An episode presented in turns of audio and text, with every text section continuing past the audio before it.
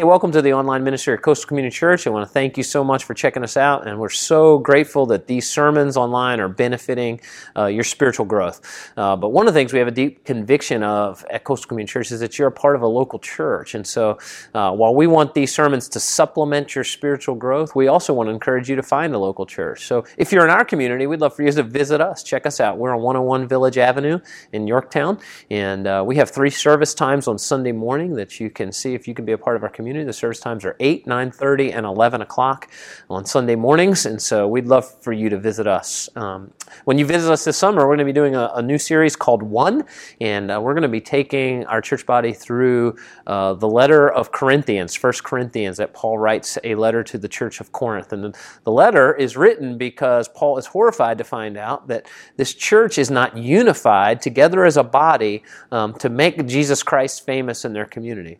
And I find that interesting because we We live in a culture where I think sometimes we're uh, shocked when a church is working in unity. And so that's what we want to be, a Coastal Community Church. We want to be a church that works in unity uh, so that we can better uplift the gospel message of Jesus Christ. So I hope you'll join us for this new series as we go through First Corinthians. The series is called One. Coastal Church, great to see you this morning. We are one in Christ, and we are going through this summer First Corinthians, and uh, it's a letter written by the Apostle Paul to a church in a city called Corinth, and this church was very fractured and disunified, and so the principles we're looking at over the course of the summer are principles that I hope uh, uh, as followers of Jesus and at Coastal will keep us unified so that we can uh, be in our community and make Christ famous, right? Pull our time, talent, and treasure uh, in order to make uh, be a part of the gospel going forward. And so this morning we're going to look at First Corinthians chapter eight, and uh, so if you don't have a Bible, or if you have a Bible, I encourage you to get it out. Turn to First Corinthians if you don't have a Bible. Uh, there is probably one in a chair near you, in front of you, and if you don't own a Bible and you can't afford one, take one of those with you, okay? We would love for you to have a copy of the Word of God. This is a great passage of Scripture we're going to look at this morning. It's a, it's a passage that um, will create some tensions inside of you. Uh, there, it's a passage that maybe sometimes uh, g- gets us asking more questions uh, than it answers. And so this morning, we're going to unpack the idea of, do we as believers have license because we're free in Christ, or should we put maybe some rules around our lives that are not necessarily biblical, but protect us in the journey of holiness and righteousness? And sometimes if this goes too far, it's called legalism. So so where are the boundaries? I'm going to I'm going to start this morning by asking you some questions, and I am sure, or I hope, that one of these questions will spin you up. Uh, my hope is that one of these questions are the kind of questions you're passionate about, and you have a strong opinion about this question that I will ask. These questions are, are questions that most of them, not all of them, but most of them the Bible doesn't even speak to. Uh, now, it gives us some principles maybe that we can apply, but there's, again, some of them, not all, there, there's no direct biblical revelation that says, man, this as a believer is, is, is how we should come down on this issue. So you ready here? We're going to have some fun this morning. You don't have to raise your hands, okay? But I would love it if you did, okay? So here we go. Can a Christian watch a rated R movie? Some of you are answering out loud. I love this. I love this is fantastic. Okay. Can a Christian smoke or use tobacco products? Some of you are dying to answer. Here we go. Ready? Here's one. This one will be fun. Ready? Can a Christian use marijuana, especially in states where it's legal? Can a Christian drink alcohol? Can a Christian vote for a politician whose public stance is against something that's biblical? Like maybe they're for abortion or they're for gay marriage. Can a Christian buy a lottery ticket? I hope if you do and you win, you'll tithe at Coastal. Okay, so um, some kidding aside. Okay, so here we go. Can a Christian play sports on Sunday, which is commonly known as the Lord's Day? Should a Christian family send their kids to private Christian schools, or should Christians make use of the public school system? Some of y'all, young people, you're going to go, what? what? Why is that even a question? Us old people that grew up in church will remember. Should a Christian read the Harry Potter series? All right. Can a Christian family celebrate Halloween? Or can a Christian family bring a Christmas tree into their house as part of their Christmas celebration? You're like, I didn't know that was a thing. That's a thing, right? There's people that believe the Christmas tree goes back to evil roots, right? And so we shouldn't have a Christmas tree.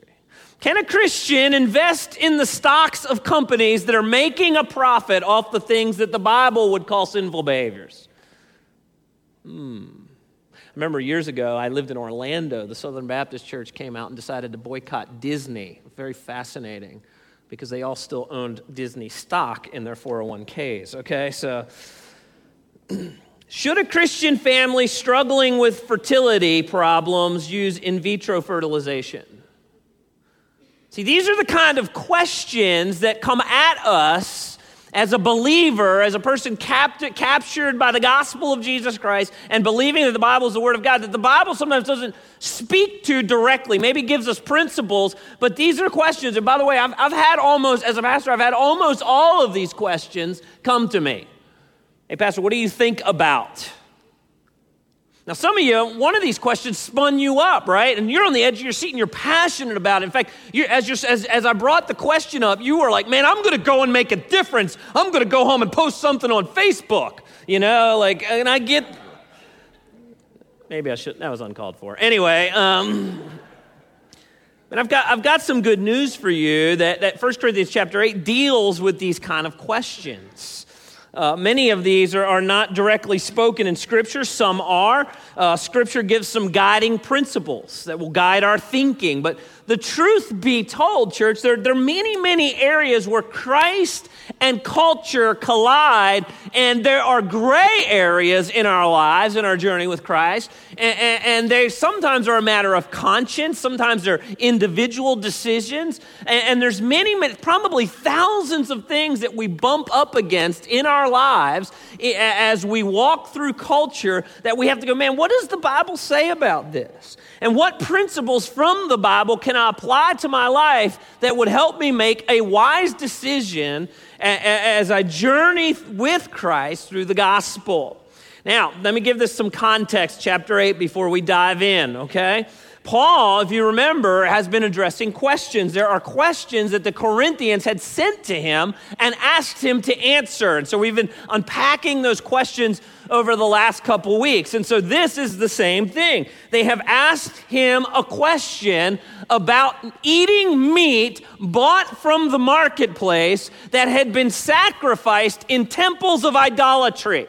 Now, I know this is not something we would face much today, but the idea is that, that there were many, many pagan gods and temples in the city of Corinth, and so these people that worship these false gods would bring their sacrifice to this temple. They would sacrifice part of the meat to this false god, and then the priest of the temple would make their living off of the remaining pieces of the sacrifice. Some of the meat the priest would eat, but some of it they would take to market, and they would sell at market. Now, I read two different commentaries that gave two different opinions about this. One opinion was this meat was high quality meat, and so there were believers in Corinth that were buying this high quality meat for big events like weddings or when you really wanted to celebrate and wine and dine a guest, if you will.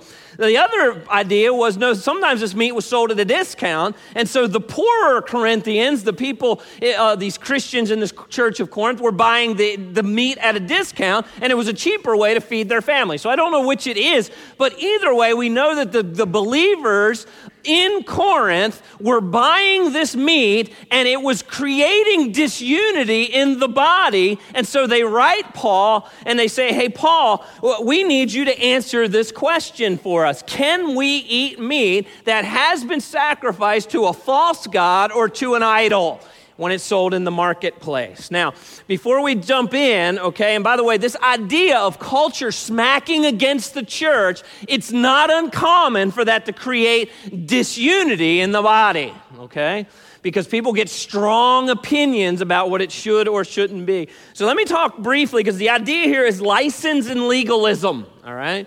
License and legalism. As a Christian, we have been set free in Christ, okay? And so there is license, there is freedom, if you will, as believers. Second Corinthians chapter three, verse seventeen, Paul writes in the second letter to the church of Corinth, "Now the Lord is spirit, and where the spirit of the Lord is, there is what? There's freedom," right? Okay, you guys aren't awake. Here we go. Now, the Lord is spirit, and where the spirit of the Lord is, let's say it together, there is what? There's freedom, right? And so, the, the, the, so there's some Corinthians going, man, I have license. I'm free. Like, the Bible doesn't speak to this. I can eat meat that's been sacrificed to idols. There's freedom. But then there's the idea of legalism, and legalism is, is adding to God's word. It's adding to God's word. It's taking something that God didn't say and acting or, or developing a culture as if God really said it, okay? I, I had kind of this aha moment uh, uh, back in, in the wintertime when Pastor Andrew was preaching out of Genesis chapter three, and he made one quick comment off of Genesis three three, and it was like, whoa, that's the danger of legalism. So let me let me see if I can unpack this thought for you. It's in Genesis chapter three, verse three. Eve is being tempted by the tempter in the Garden of Eden to not to, to take to disobey the word of God and take in the tree of the knowledge of good and evil. And so the tempter asks her, what did God tell you? And so in Genesis chapter three, verse three, Eve answers, but God said, you shall not eat of the fruit of the tree that is in the midst of the garden. Now, for those of you who know the book of Genesis, is that true? Yes, that's true. That's exactly what God said. But then Eve adds, neither shall you what, church? Did God say that? No, he didn't say that. Neither shall you touch it, lest you die. Now, the consequence is right, not in the touching part, but in the eating part. God did say, if you eat of that fruit, you will die. On that day, you will surely die.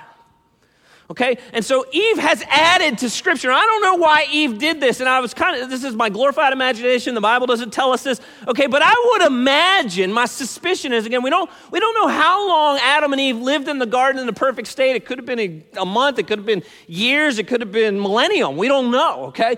And so my suspicion is, is that Adam and Eve probably got together and said, you know what? We eat of that tree, we're going to die. So, so let's add a rule to protect ourselves from what God has told us. Let's Let's just not even touch it.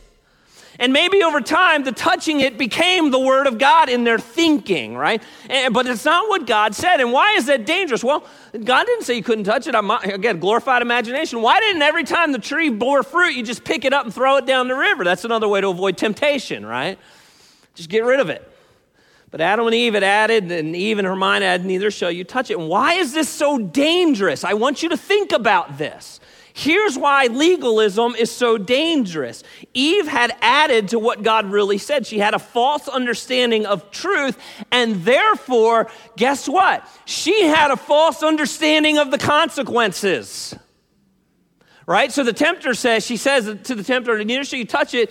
She reaches out and touches it, and what happens? What happens? Nothing. Well, what did she expect to happen? She expected to die, right? And so at that moment, okay, she probably begins to deal with the idea that maybe God can't be taken at his word. See, maybe if I if I touch it, I didn't die. Well, then surely if I eat of it, maybe I won't die. Here's the problem.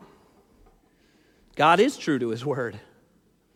And God did do what God said he would do. And God's word can be trusted. The problem was Eve had added to God's word, whether with good intentions or bad, and by falsely adding to the word, she had falsely added consequences that were not true, which led to skepticism, in my opinion, to what God really did say. Does that make sense? Uh, I hope I taught that well, that you can grasp, man, the danger of legalism, okay? Now, I, I'm gonna, I'm actually going to tell a personal testimony. I'm going to give you, um, with much fear and trembling at the end of the service, towards the end of the service, uh, I'm, I'm going to talk to you about how I make decisions on alcohol. Does that got your attention? This should be fun. Okay, here we go. Because I grew up in this culture, a very legalistic culture. So let's unpack the text, okay? Let's dive in now to the text. The first thing Paul addresses is, yes, Corinthians, you have knowledge, but knowledge without love leads to pride. So when we're dealing with issues of Christ and culture, and we're dealing with, man, decisions we got to make that are cultural decisions, we may have knowledge, but the knowledge always has to be coupled with love for other people. And so Paul says this in First Corinthians eight, verse one. Now concerning, so here's their question. Now concerning food offered to idols, we know that, and this is probably a quotation out of the letter that the Corinthians had sent to Paul, all of us possess knowledge. So they're saying, look, we have knowledge. And this, but Paul says this knowledge puffs up, but uh, but love builds up.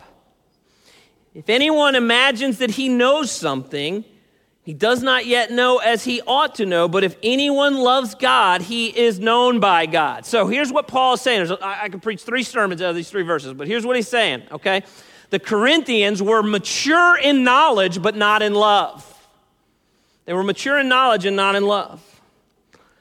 And we're going to see in just a moment the stuff that Paul recognizes that the Corinthians rightly knew. But what they didn't know was how to act towards one another with the knowledge that they possessed. They, they were not kind. They were not considerate of others. They were, they were not loving others.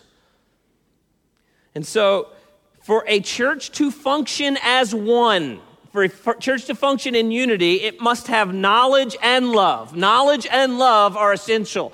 You can't, the Bible's very, very clear that if we have a false doctrine or false theology, it will divide a church. So we have to have knowledge, but it's got to be coupled with love for the brothers and sisters in Jesus Christ. And so in this particular problem of should I eat meat that's sacrificed to idols or not sacrificed to idols, Paul's very clear. You guys do have proper knowledge. And here's the areas or the where the places that you do have proper knowledge. Verse four, therefore, as to the eating of the food offered to idols. So the first thing is, is he talks about knowledge and God, and now he gets into their question. We know, and again, this is a quotation from the Corinthian letter, we know an idol has no real existence, and that there is, quotations, there is no God but one. For although there are, may be so-called gods in heaven or on earth, as indeed there are many gods and many lords, yet for us there's only one God, the Father, from whom are all things and for whom we exist, and one Lord, Jesus Christ, through whom are all things and through whom we exist. By the way, verse six, you should circle verse six. You can do a whole study on that. Very, very important. If you remember, I talked about First Corinthians being probably the earliest letter written to the early churches, okay? And right out of the gate, we see the unfolding and the unpacking of the doctrine of the Trinity, yes? God is one, Jesus is one, God the Father and Jesus, okay, they are one God, but inside the God there is three. Now, we don't get the Holy Spirit teaching here. We bring that in from other verses, okay? But very early on, we get the idea of the deity of Christ and the oneness of God and the mystery of the Trinity. And so Jesus here is given uh, God the, the, that he, he, all things were created through Christ. Verse seven, however, not all possess this knowledge, but some, through former association with idols, eat food that uh, eat food as really offered to an idol, and their conscience, being weak, is defiled. Food will not commend us to God. We're no worse off if we do not eat, and, and no better if we do eat. So, so here's three things that the Apostle Paul says, you've got this right. Here's where your understanding is right. Number one, okay, there's one true God. You're right about that. There's only one God, these, these idols, which then leads to the, the second point. The idols are nothing. You, you got that right. They're, they don't mean anything. And their, their idols are simply made of wood or metal or whatever. And I'm sure Paul had in mind Psalm one fifteen, right, where the Old Testament talks about idols, right? Their idols are silver and gold, the, the work of human hands. Psalm one fifteen, verse five, they have mouths, but they don't speak. They have eyes, but they do not see. They have ears, but they do not hear. They have noses, but they do not smell. They, they have hands, but they do not feel. They have feet, but they do not walk, and they do not make a sound in their throat. In other words, these idols don't mean anything. You're right about that.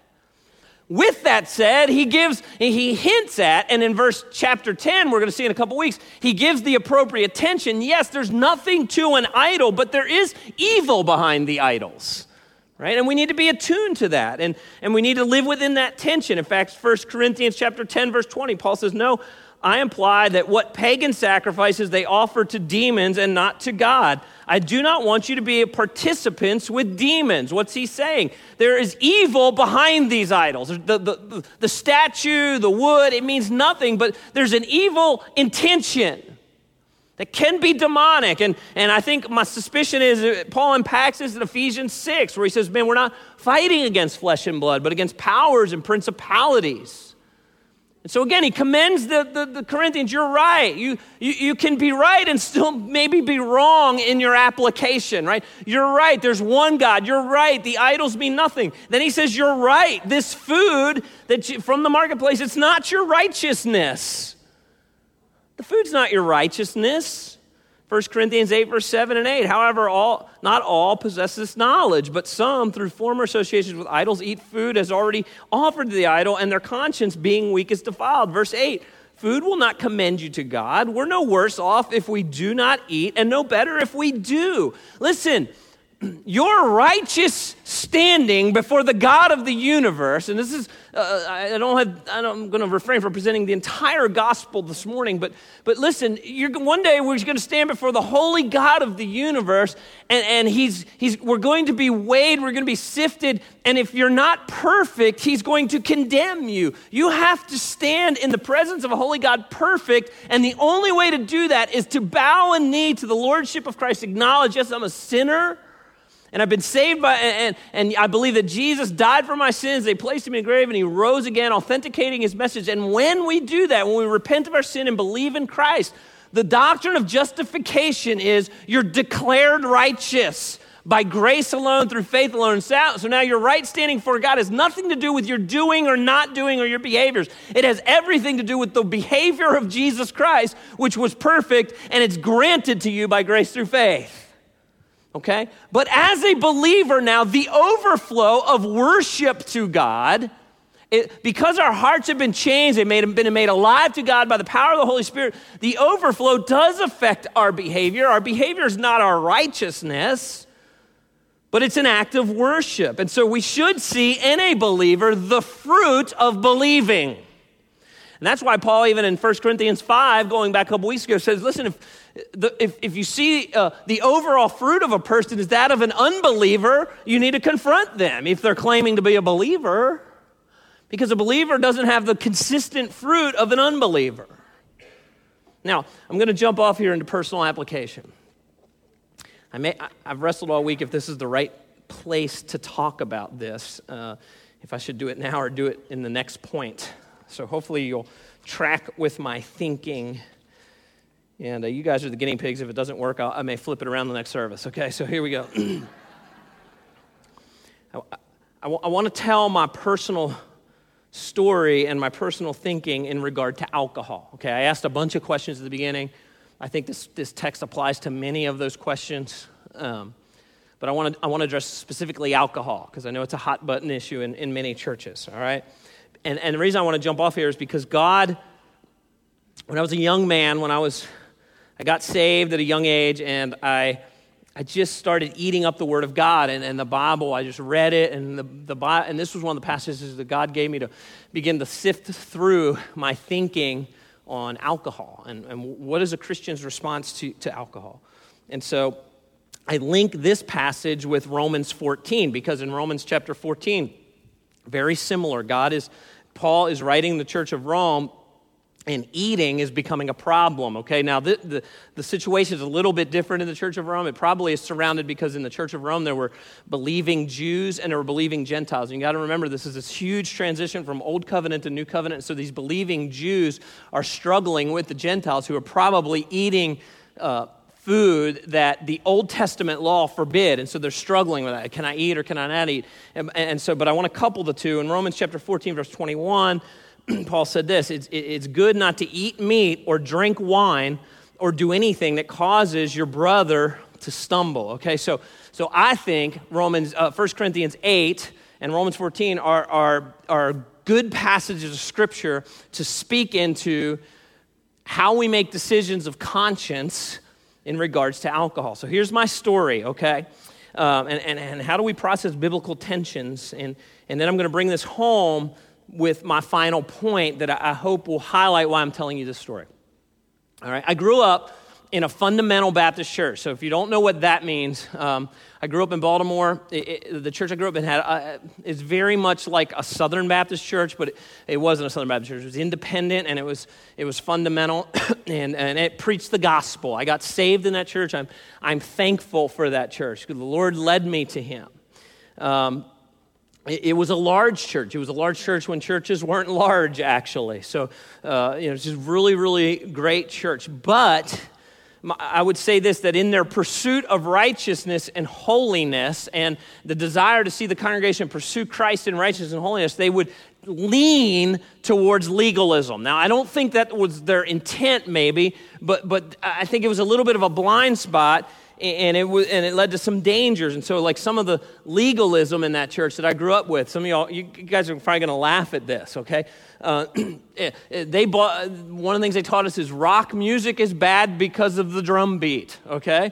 And, and so, so, you know, obviously I didn't buy into that. So I asked for more drummers last week. So there we go. Um, we we were not allowed to dance. And, and again, the... The the fence, I think the intent of that is, man, if you go to certain places, you dance a certain way, it can be sexually provocative, and as Christians, we should avoid that. And I think that's healthy and good, and we should think about that. But but there is a place for, for you know, King David danced before the Lord. There's a place for appropriate movement before the Lord in celebration and in honor and in praise, okay? And and, and so that was what we, we were taught. We were brought up, we couldn't go to the movies. And, and so the thinking was that um, if you went to the movies, maybe you were seeing a good movie, a P G or a G movie, right? But people might not know you're coming. If you're one, you're walking out in the lobby, you might run into someone else, and they may not know what movie you saw. And so that was the thinking. They, this church ran into real problems during the invention of the V C R. That threw this whole thing out the window. Like, they didn't know what to do with that, right? Uh, the church I grew up in, we couldn't use playing cards.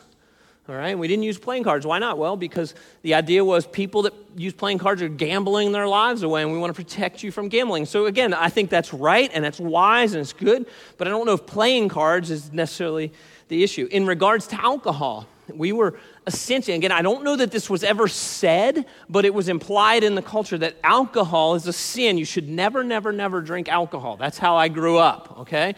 Show of hands, how many of y'all grew up that way in regards to alcohol? Okay, good, good. So you guys know what I'm talking about, okay? Um, so here was the problem I had with that. As I began to grow in Christ and I began to read the Bible for my own, I didn't see in the Scriptures that the Bible says we should completely avoid alcohol. I just didn't see that.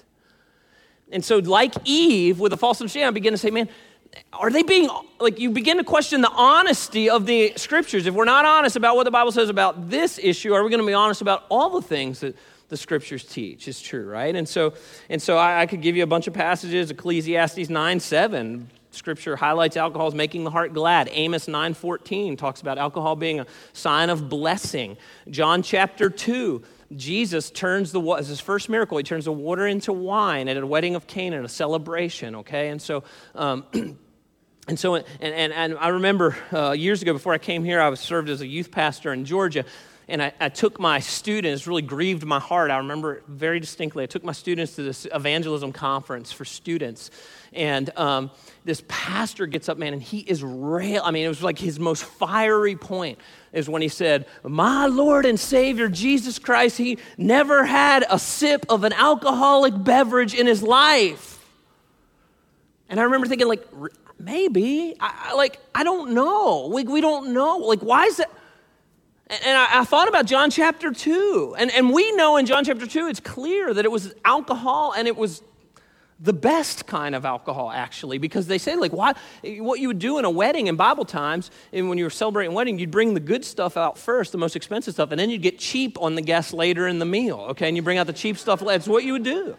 Right? And so they're like, why'd you save the best for last? Now, did Jesus turn out water into wine and let the wedding party enjoy it and say, no, no, I'm a teetotaler? Maybe, okay, maybe. I don't. I just don't know. I'm not going to speak to it one side or the other. But I remember sitting here thinking, like, You're not being honest with the scriptures. And I get we're at a, at a, at a youth event, and you can teach youth, and I'm going to tell you that in a minute, not to drink. It's, it, it is sinful for a youth to drink, okay? And I'm going to talk about it in a minute. But you can do that without making false assumptions or te- do a false teaching and be dishonest about Christ.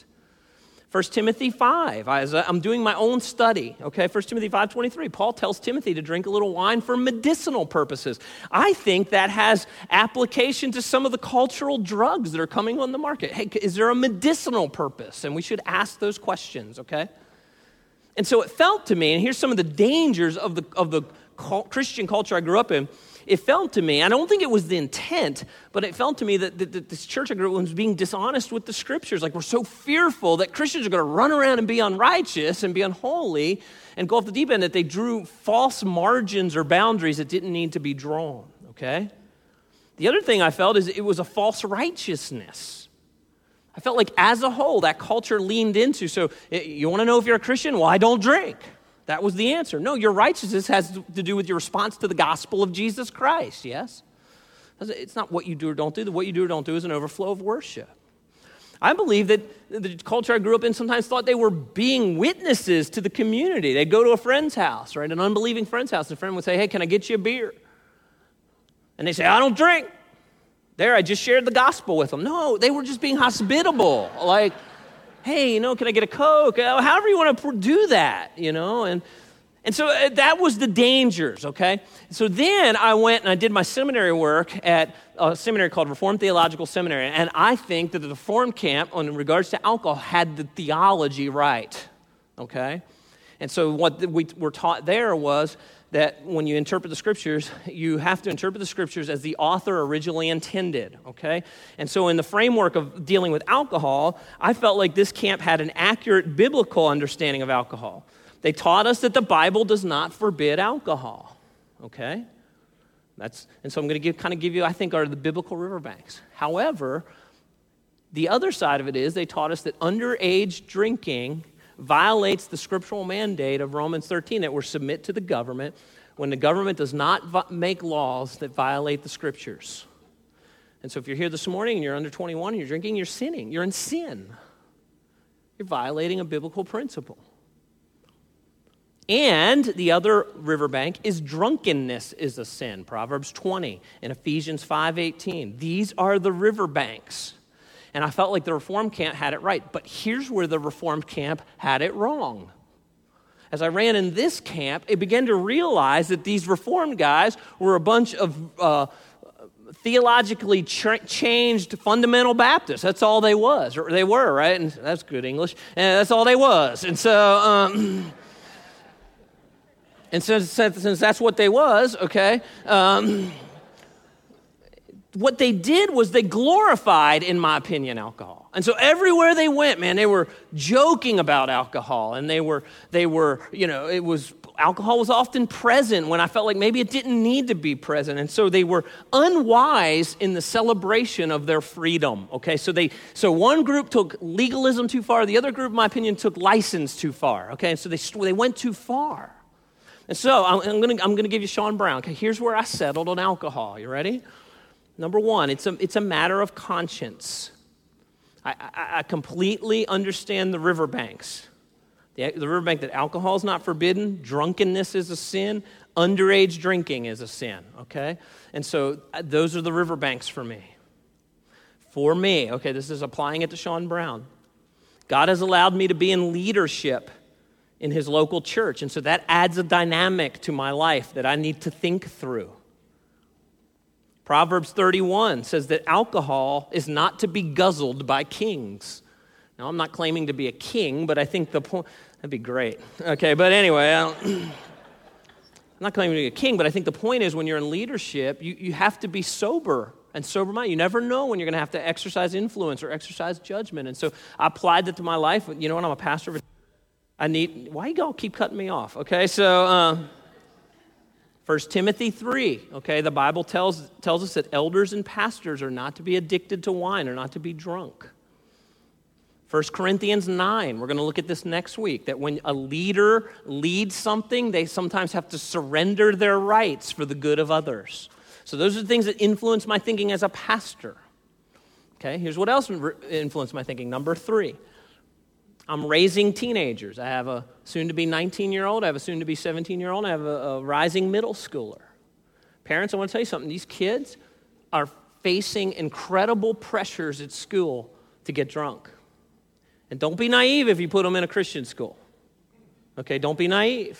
It's happening there too. Okay, and so for, for us, we decided, you know, we we don't want our we don't want that to be a temptation in our home for underage teenagers. I, I want to be able to leave the house and know, man, there's nothing inappropriate going on in my house around alcohol. Number four, I've seen the incredible destruction around drunkenness, right? And I think the thing with drunkenness is it's hard to know when it begins, right? Is it glass number two, four? At what point does it become drunkenness? At what point does uh, Ephesians five eighteen, are we no longer controlled by the Spirit of God and we're being controlled by a different spirit, right? And, and so and so I think we need to be cautious around alcohol. And I've seen in the incredible destruction of drunkenness. I've seen it destroy families. I've seen I've seen fortunes lost because of drunkenness. I've seen people lose their lives around drunkenness. I, I just think we have to be cautious as believers. And so for me, I've thought, man, I think about this one of the tensions. Number five for me, there are members of this church that are recovering alcoholics. And as such, they get up every single day and they battle with the temptation to stay to, to be drunk or to stay sober. And so, I, I, and so as their pastor, man, I want to honor their fight and their journey of sobriety. Okay? I want to honor that journey. Number six, this is going to shock you with all that I said, but here we go, okay? I have the complete biblical freedom to have a beer or a glass of wine. I would not be violating Scripture, nor would I be violating my conscience. So those are the tensions I live between, right? Those are the things I think about. So generally, I choose not to drink. I wouldn't say never, that would be a lie, but I generally choose not to drink. Why? Because I, it just doesn't matter to me. Just alcohol, who cares? I never feel like I'm missing out when I choose not to drink. And so these are my tensions, and these are the things I think through, and these are the tensions that I live between, which leads to my final point, and then Paul's bigger picture. Ready? Love sets the limits of Christian liberty or Christian license. You limit yourself because you love others. And so for First Corinthians eight, verse ten, for if anyone sees you who have knowledge of eating in an idol's temple, he will not be encouraged if his conscience is weak to eat food offered to idols. Verse eleven, and so by your knowledge this weak person is destroyed, the brother for whom Christ died. Thus, sinning against your brother and wounding their conscience when it is weak, you sin against Christ. In other words, a mature Christian, if you're here this morning and you consider yourself a mature Christian, then you should be able to think about conceptually, you should think about the truth, and you should think relationally. And by the way, notice here Paul addresses the mature, not the immature. It's the mature Christian's responsibility to give up their license, not the immature. And by the way, the Scriptures, I, I could take you to ten spots, I'm running out of time. The, the Scriptures make no small thing out of causing a weaker brother or sister in Christ to stumble into sin. It's a big deal. In fact, Paul says this in First Corinthians eight thirteen, therefore, if food makes my brother stumble, I will never eat meat lest I make my brother stumble. And by the way, stumbling is not that you disagree with me, right? Stumbling doesn't mean you disagree. You can disagree with me on certain things, and especially gray areas or matters of conscience, but I'm not causing you to stumble. Stumbling is when your influence in your life, which wouldn't be a violation of conscience for you, leads someone else into direct rebellion or sin against God. We have to be cautious. And so I'm going to run through these really fast because I got I got to finish up here. I, I stole what I'm about to share, so here's my conclusion. Some things to consider when examining matters of conscience, okay? And I stole this from John MacArthur's commentary. I thought this was really good. All right, so I want you to fill these in. You can read the ver- you can read it later, okay? Pastor Joey gave me a great book that it's at the end of your handout or somewhere on your handout. It's called Conscience, What It Is, How to Train It, and Loving Those Who Differ, okay? It's a great little book. Right about a, Pastor Joey's the king of the hundred-page book, okay? So uh, he'll always say you can read it in an afternoon. So um And so you can. Okay, so here it is. Seven things to consider when you're dealing with matters of conscience. Is there excess? Is what I'm doing, is it excess in my life? Hebrews twelve, verse one says, therefore, since we're surrounded by a great cloud of witnesses, let us set aside every weight and sin which clings so closely, and let us run with endurance the race that is set before us. So some things are weighing us down that aren't necessarily sin, but you you just, you do it too much, all right? It's excess for you, okay? Is it expedient? In other words, is it the best of things? First Corinthians six, Paul says, all things are lawful for me, but not all things are helpful. All things are lawful for me, but I will not be dominated by anything. So is it the best of choices? Number three, does it emulate Christ? It's kind of the what would Jesus do question, okay? First John chapter two, verse six, whoever says he abides in him ought to walk in the same way in which he walked. Okay, number four, we can ask the question, does this set the right example? And Paul talks to Timothy about this, young Pastor Timothy. Let no one look down on you for your youth, but set the believers the example, how in speech and conduct and love and faith and impurity. Does what I'm choosing in a gray area matter of conscience? Is it setting an example? Number five, evangelism. Is it helping or is it hindering the gospel going forth through my life? Colossians four, five, walk in wisdom towards outsiders. In other words, unbelievers, making the best use of our time.